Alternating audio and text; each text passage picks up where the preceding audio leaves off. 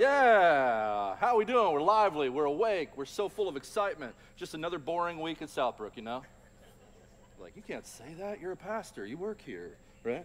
No, we've been in this series, my boring summer vacation, uh, for a few weeks now. And uh, we're going to continue with this theme of just boredom and what does it mean in the midst of boredom? What are we saying there? Today we're going to look at boredom that I think a big source of boredom is this, the, these questions, these internal dialogues and thoughts that is my life exciting? Meaning and is there purpose? Would you say your life is exciting? And that's a catch all. How would you, man, nuance that out? Excitement or whatever. There's constantly things going on left and right, but do you feel it's exciting? Right? And so we're going to dive in that here in a little bit, but we wanted to remind you of some things that we have going on around here. In this series, we have been doing this thing called Look Up, this Look Up campaign. All right, and, we, and the SBK team put together this kind of document. You can find it on our website. In fact, there's some handouts at the information station. information station, I'm just me. I think they'll get mad because I call it that, but I just love that. Um, but if you go out there, you'll grab this hand. I think it's got a QR code on there. You can scan and access our website, and it's just it's just some cues for you because we get this. I've got three kids. Man, screen life is very much a thing of our in our life and our routines. But these are these things that help us to get us to look up, to see the beauty around us. Maybe it's like some events going on in the Parks Department, some events going on in Southbrook, and things like that. Some ideas to kind of cue these moments of looking up to see the reality and the wonderful things around us. And so, if you're interested in that, check that out on our website. Grab a card at the information station. Also, We've got something going on. If you walk through the atrium, you could not avoid this, right? The setup in the middle of the atrium, which is a wonderful thing that's going on right now. Our City Lights team is doing this backpack drive. A school is soon to start back, which is maybe exciting for some of us, maybe not for so many others. Um, we are hoping to, man, fill these backpacks up with just school supplies for those in need. And so, man, go to that station, talk to the volunteers out there. They'll give you all the information you need. Backpacks are there. You grab a backpack. I believe there's a uh, shopping list in there, and it's all put together. So, yeah, you just go, you buy the things, fill it up, and then bring it back to Southbrook. Have any questions? Check that out. They'll get you going and on your way. All right, let's jump into this. Is your life exciting? Would you say it's exciting? Right? We've been talking about boredom for a few weeks here, and I'm not, hey, boredom has good and bad to it, very much so. And I think back, if you took a quick survey of your life, misspent youth, me included, a lot of my misspent youth was out of boredom, right? Think about these things. What are some things that maybe you did? I wish we could have more dialogue with this because it would be way more fun, right?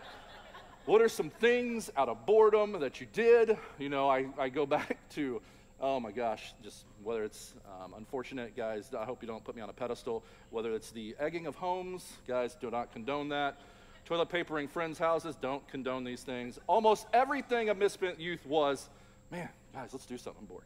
Right? Let's do something.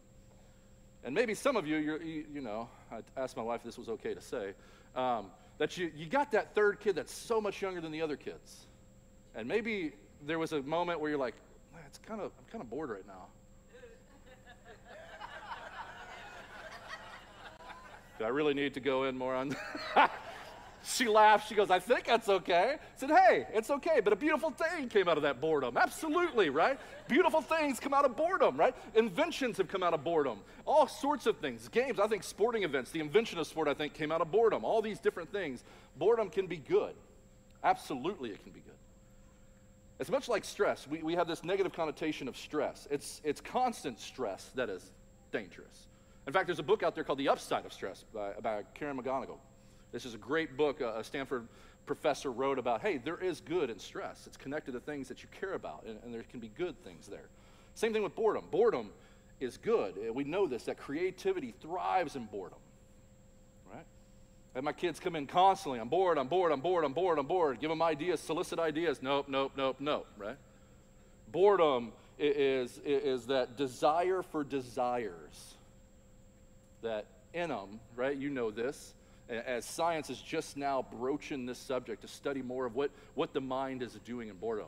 It's, it's interesting. It's very new that they're studying these things.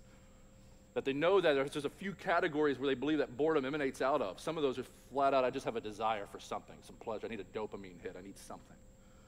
Or deeper questions of meaning and purpose. Maybe you're at a job where you feel this. And so it's almost like boring the day in and day out because you don't feel like there's a lot of purpose and meaning behind it. And today we're going to examine what I think is another common denominator of boredom is this sense of, man, I, I need a thrill. It's, my life is just not that exciting. It's not that eventful. And so I want to dive into that today. But I was fascinated with boredom. I was fascinated in studying this because, hey, listen, this ain't just a child thing. We're, I'm very much there. There's many evenings where I realize I've scrolled myself to death. And hours have passed because I'm laying on the couch and there's like, this is what we do. 2007 was the invention of the death of boredom, right? Seemingly, right? The iPhone came along, social media eventually comes along, games come along, and apps, all these things to help eliminate boredom. But I would argue, especially in today's subject, today's theme of my life isn't exciting enough, that very thing is what is attributing to the desires and the anxieties of my life isn't exciting enough. I talk to students a lot about this as we scroll through our social media feed and seeing everybody living their best life for that moment of that photo, right? That, man, everybody's doing something amazing and I'm not. And so, what I want to talk today is what does this say of our view of God? What does God say to us about? Because I, I feel this. We all feel this tension of the day in, day out, the, the, the groundhog day of life. The modern day philosopher Trent Reznor wrote, Every day is the same. Right? And so I want to talk a little bit about that today. I was fascinated with this. Again, I threw myself, I'm a five on the Enneagram, so I love studying, I love reading, I do all this, and I do it way too much, especially when it comes up to teaching time, that I overload, and then when the moment comes to actually deliver, there's anxiety because I'm like, I, I don't know, I don't have everything I need, right? Right? And so I'm reading about this, right? Have you seen this study on boredom? University of Virginia, I believe it's like 2013, 2014, did this study on boredom. A couple hundred students signed up for this study. And what it was is you showed up, and they had you sit for 15 minutes in a room. You could have nothing with you, nothing whatsoever, just your thoughts. And so the challenge was, hey, sit here for 15 minutes and do nothing, but here's something, here's, here's, here's something that's going to be in the room with you. There's a buzzer on the table, and you're going to be hooked up to this buzzer, and it's just going to send you an electric shock. That's it. And you, we think science is so fascinating at times. Like, it's, like, it's like adolescents sitting around like, how can we shock people? Right? quite literally. Right? And so they sit in this room for 15 minutes, and if they get bored, hey, hit the button. Right? Hit the button. This is another testament and a study to why women live longer than men. Okay? No joke. No joke. 75% of men hit the button. Right? Why not? We'll talk about this here in a minute. 25% of women hit the button. Mike Group and I, we have these long discussions on movies, music, things like this. We were at lunch, and I said, I think this needs to be further nuanced, though. Because I'm not going to lie to you, especially college, Erik would have been like, hey, I wonder what this feels like. Not because I'm bored, because I'm just curious. I feel like it. And they literally said no one ever wanted it to happen again to them. Like they, they hit it, and it was enough to be like, I never want that to happen again, right? like, but in the midst of this, they contributed that to boredom. Our mind wanders. And that's what, that's what I want to talk about today our thoughts, because I absolutely believe boredom emanates first out of the cognitive, out of the mental. There's absolutely emotions that get attributed to it, but it first starts with thoughts. Blaise Pascal said this, uh, this amazing quote about boredom in the 17th century. All of humanity's problems stem from man's inability to sit quietly in a room alone. Whew. I read that. He's one of my favorites. This man was 39 years old, and what he accomplished in that short amount of time is unbelievable. Theology, philosopher, mathematician, physicist. But he had an unbelievable way. He spoke a lot into this idea of boredom. That you'll see this through all of history. The, the greats, the desert fathers, others will talk about the need for boredom to sit contemplatively in a space and I think for many, that, that's the temptation. Not, we don't want to sit alone in that space because what our thoughts will tell us. I hope she's not watching, my sister, that is, right now, because I'm going to use her as an example. Sorry, Lindsay, if you're watching. Uh, we'll talk about it next week, I'm sure. Um, so I absolutely believe a lot of this is your personality wirings, for sure, right? My sister is an absolute seven. She loves people, she loves doing things, and she is good at it. Right? I am the five. I'm more reserved. I don't need to do all those things, but I enjoy when she puts these things together. Absolutely. But there's this thing she does. I, I crack up and I joke on her all the time. My sister gets off work at 4:30. She's a nurse, and there's a phone call every day at 4:30, either to my mom, to my dad, or to me. And I answer the phone. I'm like, seriously, Lindsay, are you for real? You can't even drive 10 minutes? And you gotta I do this. You can't sit in the car. You gotta call. I just talked yesterday to you, and that you know, I love it. We're very close, right? But there is a sense, right, that I have to do something. I can't sit. Right? She's the one texting me. She texted me this past week. It was hilarious. She goes, "I know this is probably too far in advance, but are you guys coming in for Thanksgiving?" I'm like, "Are you for real? I don't know what I'm doing in three weeks." Absolutely. Like, it's so funny because every time we go to Louisville, the rhythm is always the same, right? We stay at my parents. We're probably going to eat. The cousins are going to do their thing. They're going to have some fun. But every time it's Lindsay, hey, what are we doing when you get it Friday, Saturday? I'm like, Lindsay, what did we do last time we came out? That's what we're going to do. But there is. I love it about her. Like, I love her to death. But there is. I tell her many times, I said, Lindsay, like, I think it's because you just can't. And she'll say it. I just can't sit still. I got to be doing something. I got to be doing something. And so today, as we talk more about boredom, and more specifically, the feeling that, man, my life is not that exciting. And in that is wrapped in that, that sense of purpose and meaning. And that is the thing that many of us deal with. But one of the things I want to address first about the Christian life is this, okay? That we come to church, right? And it's hopefully, right, our desire for us at Southbrook, uh, for those who come in here, that it's more than just coming to Sundays. That the desire of the Christian life for those who say, Jesus, I want to be, I want to make you the Lord of my life, is to say, I want you to guide me in everything I do. That the goal of the, and this word in the churchy world is discipleship.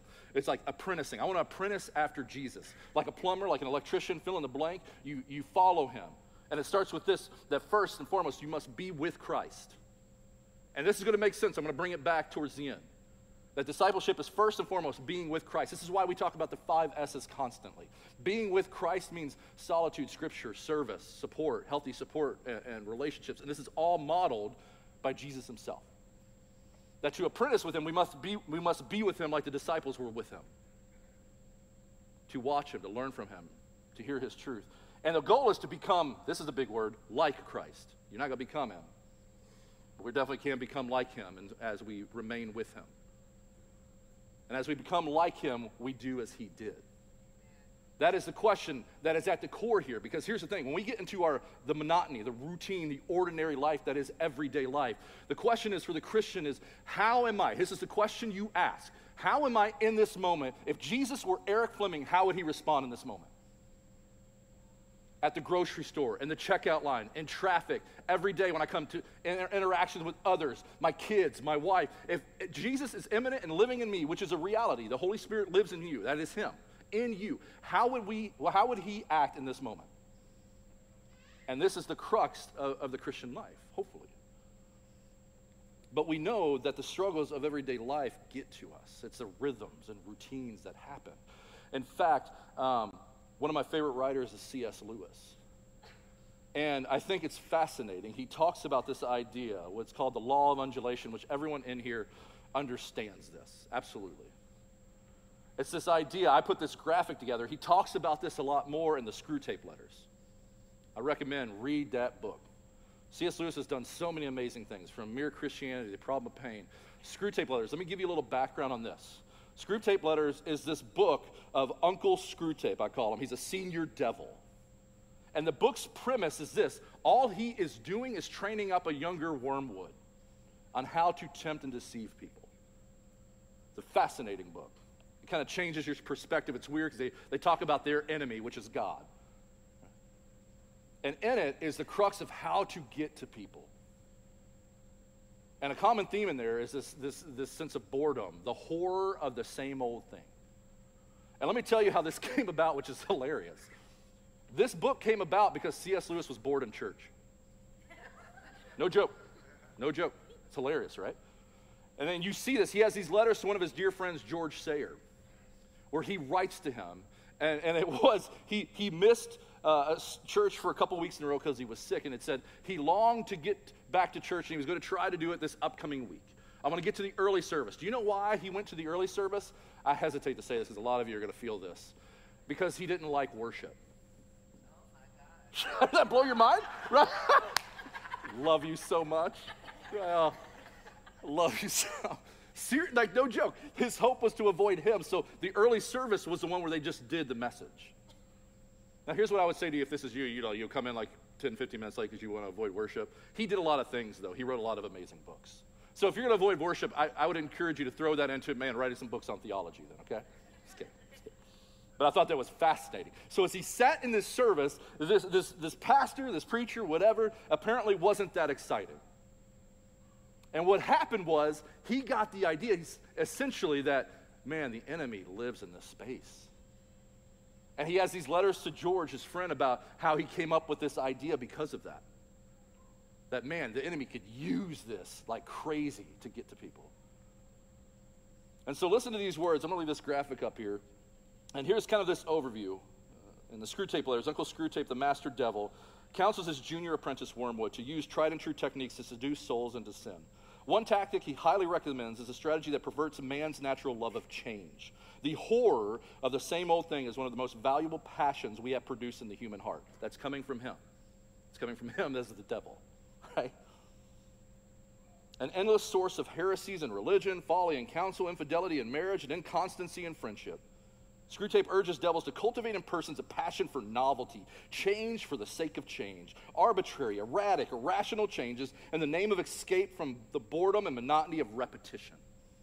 Screwtape explains to Wormwood that man already possesses an inherent enjoyment of change that is balanced with man's innate love of permanence. And you heard that term. Screwtape calls this the horror of the same old thing. If we can put that inside their hearts, man, we could do all sorts of things. The horror of the same old thing is what the church would just simply call ordinary life. The type of change the devil's encourage is a disordered restlessness that culminates in the demand for infinite and unrhythmical change kept up.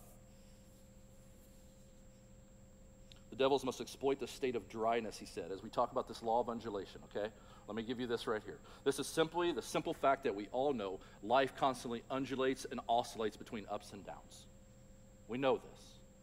Life has amazing peaks of joy and gratitude and beauty, but it also has the ugliness of the troughs that life throw at us pain, despair, a loss of hope, maybe. And that it fluctuates, as he calls it, undulates or oscillates, whatever you want to say. The Screwtape says we got to manipulate, we got to use this. The devils must exploit the state of dryness that accompanies the troughs and use the state of anticlimax to incite the love of absolute novelty and endless change as the magic, magical cure to boredom.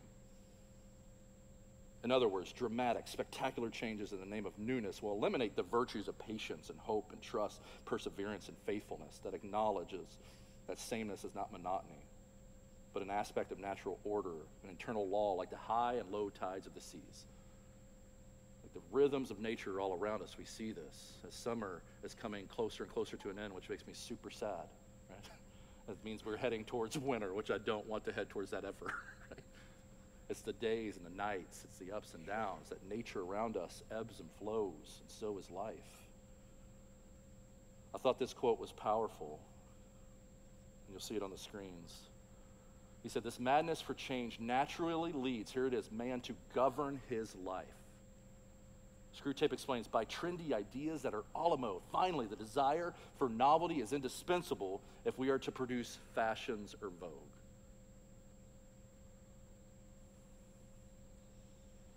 C.S. Lewis writes of what we all know that life fluctuates. And I wrote, I had this little bar in the middle because this is, this is, this is Christ, constant and true the same yesterday, today, and forever. He is always there. And the temptation is this. Here's what I, I can't I kind of deduce as I was looking at this graphic. I was like, here's the thing. When when the peaks are good, life is great, everything's wonderful, bank account's full, the kids are doing well, work is great, all these things are awesome, vacations are happening left and right, things are great. Here's the temptation at that peak though. We think we got it all under control ourselves. And Jesus is kind of down here. Temptation is to overlook what he is doing in the midst of that. At this peak, it's like, hey, I need to be, man, God, thank you. This is gratitude. This is an undeciding real, realization that He is there and He's only the reason this is happening. Right? And so the temptation is pride and self reliance. But see, when the trough happens, and many of you have been there, many of us feel it. We walk into this room full of trough, in our trough right now. Pain, very real pain. It's not going well. I don't know where that where money is going to come from to pay it. As inflation skyrockets, we feel this even more. The kids just won't listen. Who are these kids? I don't know what they're doing left or right. I, I tell them over and over, and they just will not listen. What is happening is so frustrating every day. School is not going well. Work is not going well. I have lost a loved one, and I'm in the pit of despair. And that is the temptation in that pit. In this pit, temptation is despair, a loss of hope. I'm all alone in this. I isolate from others. And Jesus says, I am right here. All you got to do is what? Look up. I am here. You see, life oscillates, undulates.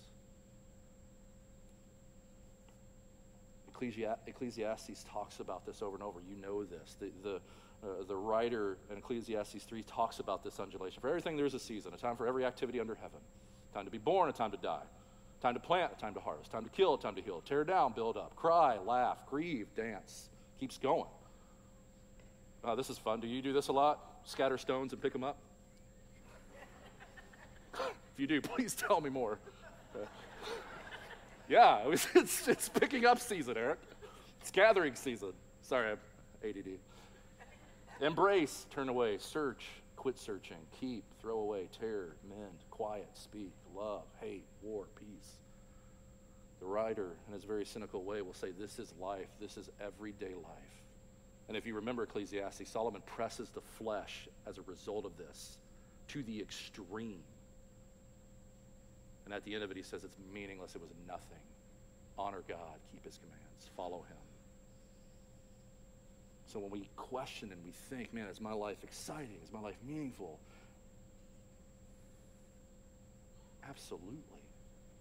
And my challenge for today is this if you're walking in here and you're feeling that trough, is that God sees you, God hears you, He is with you, He loves you, He values you, He created you, He imprinted you with His image, and He's got work for you to do.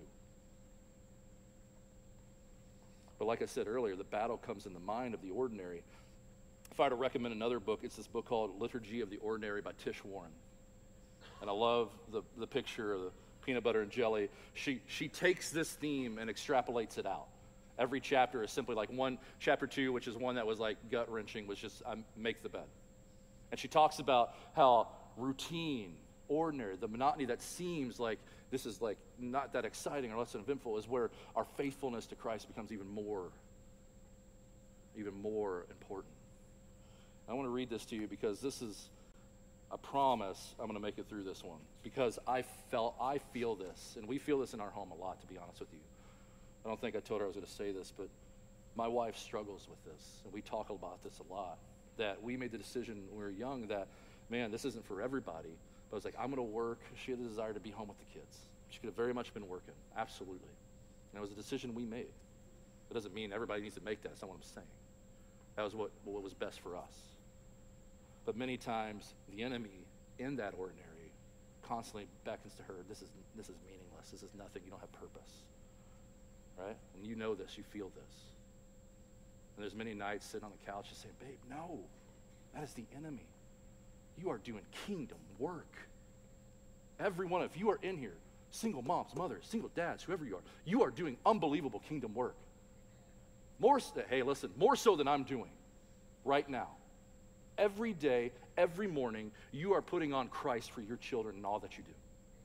Your coworker, eh, eh, all the way out, at work, with your coworkers. Everything you're doing is kingdom oriented. If you would only see this truth, that this is kingdom. The present moment is heaven intersects with the temporal, the, the right now. But listen to these words. It doesn't mean we don't struggle, because absolutely we do. Listen to her words here.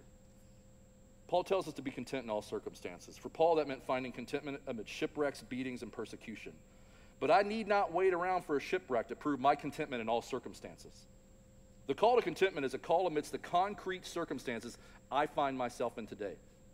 I need to find joy and reject despair in the moment I'm in, in the midst of small pressures and needling anxieties. There is a theological term, theodicy, that names the painful mystery of how God can be powerful and good and still allow bad things to happen. Discussions of theodicy rightly tend to be about large scale horrors, how God can allow war, famine, and the suffering of children. When suffering is sharp and profound, I expect and absolutely believe that God will meet me in the midst. But in the struggles of my average day, I somehow feel I have right to be annoyed. The indignations and irritations of the modern world feel authentic and understandable. I'm no Pollyanna. In a shipwreck, yes, of course, be content. But the third day in a row of poor sleep, backed up sinks, dishes everywhere, clothes that need to be cleaned, kids running through the house screaming at one another, bills all over the place, this is just too much to ask for contentment. She said, I spent a few years in a war torn area of the world and was surprised to find that there, in the midst of tensions and dangers, I felt more at peace than in my average American housebound day with a baby and a toddler. I had, oh man, this is powerful. I had a theology of suffering that allowed me to pay attention in crisis, to seek small flickers of mercy in profound darkness, but my theology was too big to touch a typical day in my life. I developed the habit of ignoring God in the midst of the daily grind. Rod Dreher writes this struggle with despair in the average day. He says, Everydayness is my problem. Amen. It's easy to think what you would do in wartime, or if a hurricane blows through, or tornado touchdowns, or I get to spend a month in Paris, or my guy wins the election, or you win the lottery and you brought that thing, bought that thing that you really wanted. It's a lot more difficult to figure out how you're going to get through today without despair. She says it's in the monotony of the ordinary, the daily, where our spiritual formation, it's the crucible for our spiritual formation. I said earlier that I believe it absolutely begins with a thought that the enemy utilizes in these moments. Your life is not meaningful. You're in this alone. It's not that exciting. You need to change it up. It's why Paul talks about the um, need to be aware of the thoughts that come into our minds that inundate us left and right. I read something this week that it's like, it's such a large range, but like on the average, we have 15,000 to 60,000 thoughts that come into our mind on a daily basis. Curious how they came to that reality, but that's a large range. And then a lot of times, and you know, I've said this many times when I'm up here, that's why it's important when we talk about being with Christ because in a given day, how many of those thoughts are coming from an, uh, an ulterior motive, an ulterior messaging that stands in conflict to what we believe? Because remember, the struggle here is this. Here's why this is so hard for us. Because in Christ, you are spirit, but you also walk in flesh, right? So in the spirit, our spirit longs for the things of heaven. We long for a home that is not yet here, that will be here one day, but yet we live in this life now with flesh and desires and passions and emotions. And this constantly, this culture beckons to us, calls to us, and tells us things that stand in contrast to what the kingdom would say. Right. And so there's a natural anxiety wrapped in that. And so, why more than ever, be with Christ is important because when these thoughts and the troughs happen, being with Christ in the midst of solitude and scripture and prayer and healthy relationships can reorient yourself to the things of the kingdom. To remind myself this isn't meaningless. I'm doing God's work right now. The beauty is all around me. I've got kids, I've got work. It feels like a lot, but God, I'm going to be faithful right now, right today, in this moment.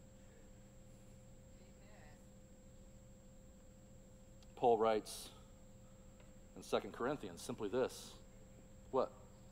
Take captive every thought, make it obedient to Christ. It's when that thought comes in and the enemy uses that trough against you. You take that and you intercept it with the truths of Christ. No, that is not true. I am stamped with his image. I get to play a part in the grand scheme of what he is doing on earth, and every moment I get to be his image in this moment. So Romans says what? Do not conform to the pattern of this world. What? But be transformed by what? The renewing of your mind. Starts in the mind. Then you will be able to test and approve what God's will is, his good, pleasing, perfect will. Then you will be able to test what the enemy is saying in the midst of the trough. Because you've reformed, transformed your mind. I understand the struggle. It is very real. The monotony of the daily is hard. And many times I question, I've told you guys, I constantly walk in conflict. I don't know if I've shared this up here. When I, when, I, when I read Mother Teresa, if you've ever read the letters of Mother Teresa that the Catholic Church later put out, she had no desire for these to come out because it revealed her inner struggles with God. Unbelievable. The book's called Come Be My Light. Blew me away because you see these people who are doing unbelievable kingdom work and you just assume everything's good. And she talked about how many, many, many, many days, most days than not, that she did not feel God. And that she just was trusted and was faithful, is what she said. but I trust him because he is good, and I am faithful what he has called me to do. And that is the desire. That is the call for us, wherever you are today, whatever you walk in here with today. If you're a student, if you are elderly, whatever it is, it is the call to be faithful what God has given you, to see the beauty around you, even in the midst of the ugliest of uglies. Because you may be walking in here with unbelievable pain that someone has brought on you, and that is not God. It is the challenge that when we leave this place, everywhere we go, we ask the question what would Jesus do right now in my body in this moment? To see everything around me as beautiful, as an opportunity to see what God is doing in this created world that He gave us, this body that He created, the molecular level, the unbelievable things that are going on, that God is behind, the universe that we see. God is active, the beauty is all around. We simply need to look up and say, God, I am faithful. There's a writer, um, fiction writer, who is no longer with us, unfortunately. His name was David Foster Wallace. And he took his life at a young age. And he had this way of viewing, man, culture and writing into it and speaking into it. And then he had this struggle, obviously, he walked with. Because what we're talking about at the end of the day, okay? What we're talking about at the end of the day is this that life is rhythmic, life is wavelengths and that you've heard Charlie talk about this in past series, right? Uh, of to to successfully navigate uh, these feelings that my life is inadequate, it's not it's not eventful enough, it's not it's boring, it's not exciting. Is we got to learn how to ride the waves, right? We got to learn how to ride the waves, to look up and see the beauty around us, even in the midst of the mundane, because God is the God of the mundane as well. David Foster Wallace had this amazing quote that just, man, as I was reading this week, just hit me. A friend sent it to me. And he said, Have you seen this quote by David Foster Wallace? And the irony of this quote, it does, definitely doesn't, I don't miss this. Because he writes about this idea of bliss. It makes me sad. Because he apparently didn't grasp this. But he writes this in a letter that was penned after his life, or like they found after he, he passed posthumously. He said, Bliss is a second by second joy and gratitude at the gift of being alive, conscious. This lies on the other side of crushing, crushing boredom. He said, Pay, pay close attention to the most tedious thing you can find. And in waves, a boredom like you've never known will wash over you and just about kill you. Yet, if you ride these out, it's like stepping from black and white into color, like water after days in the desert. Instant bliss in every atom. That is the reminder for us. Do you see this? And I get it. Man, I've been emotional this week as I feel this. The everyday, the monotony, the routine, it is a struggle. Kids are driving me absolutely nuts today. Just won't listen. The house is a wreck. It's, it seems like it's always a wreck. As soon as we pick up, it's always messy two minutes later. It is so frustrating. Health diagnosis, school change, work change. Work is just seeming monotonous. I feel like I have no purpose. It's a reminder that everyone who walks in Christ has purpose and meaning every day. Every day, God says, I have stamped you and I love you and I want to walk with you. Just see the world around you through the lens of the kingdom. And it's not great because we long for a world that is not yet here. But in that moment, in that moment, you can be Christ to someone who has never seen it before. I know it sounds like a lot of work, and it is. And many times we're going to blow it. I'm, I, I'm blowing it. But tomorrow's anew. It starts anew. I'm going to wake up and say, Christ, sorry about yesterday, but we're going to move forward today. And God says He is faithful in that, in spite of that as well. So I want to challenge you. The band is going to play this song, this beautiful song. Listen to Macy's voice as she reads and sings these words. I encourage you, please, right now more than ever, Man, life is full of distractions left and right all day long. We are constantly being bombarded with messages. Take a moment here to push it all out. Push it all out. Sit in silence for a minute here and then listen to these words as we continue to talk about the need to wa- ride the waves. I think that will help us in the midst of just painful boredom.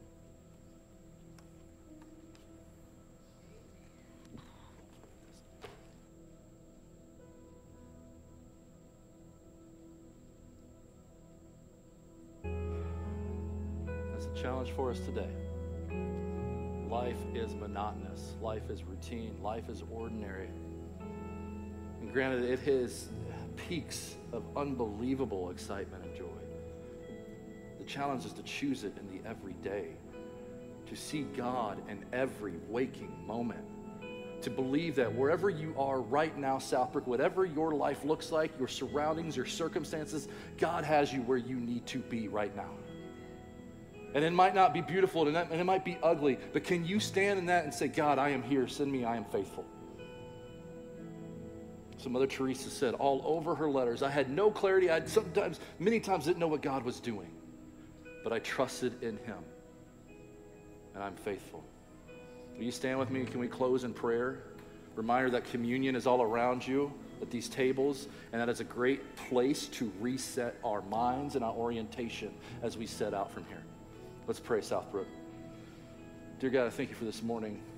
Every time these messages come, they hit. They hit me hard. God, I thank you that you are a God of the mundane, and it's my, it is my challenge to see you, to find you. That you are always there, you are constant in the ups and downs, and it's simply me who has moved. Lord, I thank you that you are with us in the troughs, and you're with us at the peaks, and you're with us in everyday life. Help us to constantly be aware of that. Help us to sit with you, to become like you, and to do what you did. I thank you for these church, for these families that are represented. I pray we go out here and we look up and see the work that you are doing in our very lives. In your name we pray. Amen. Thank you, South Southbrook.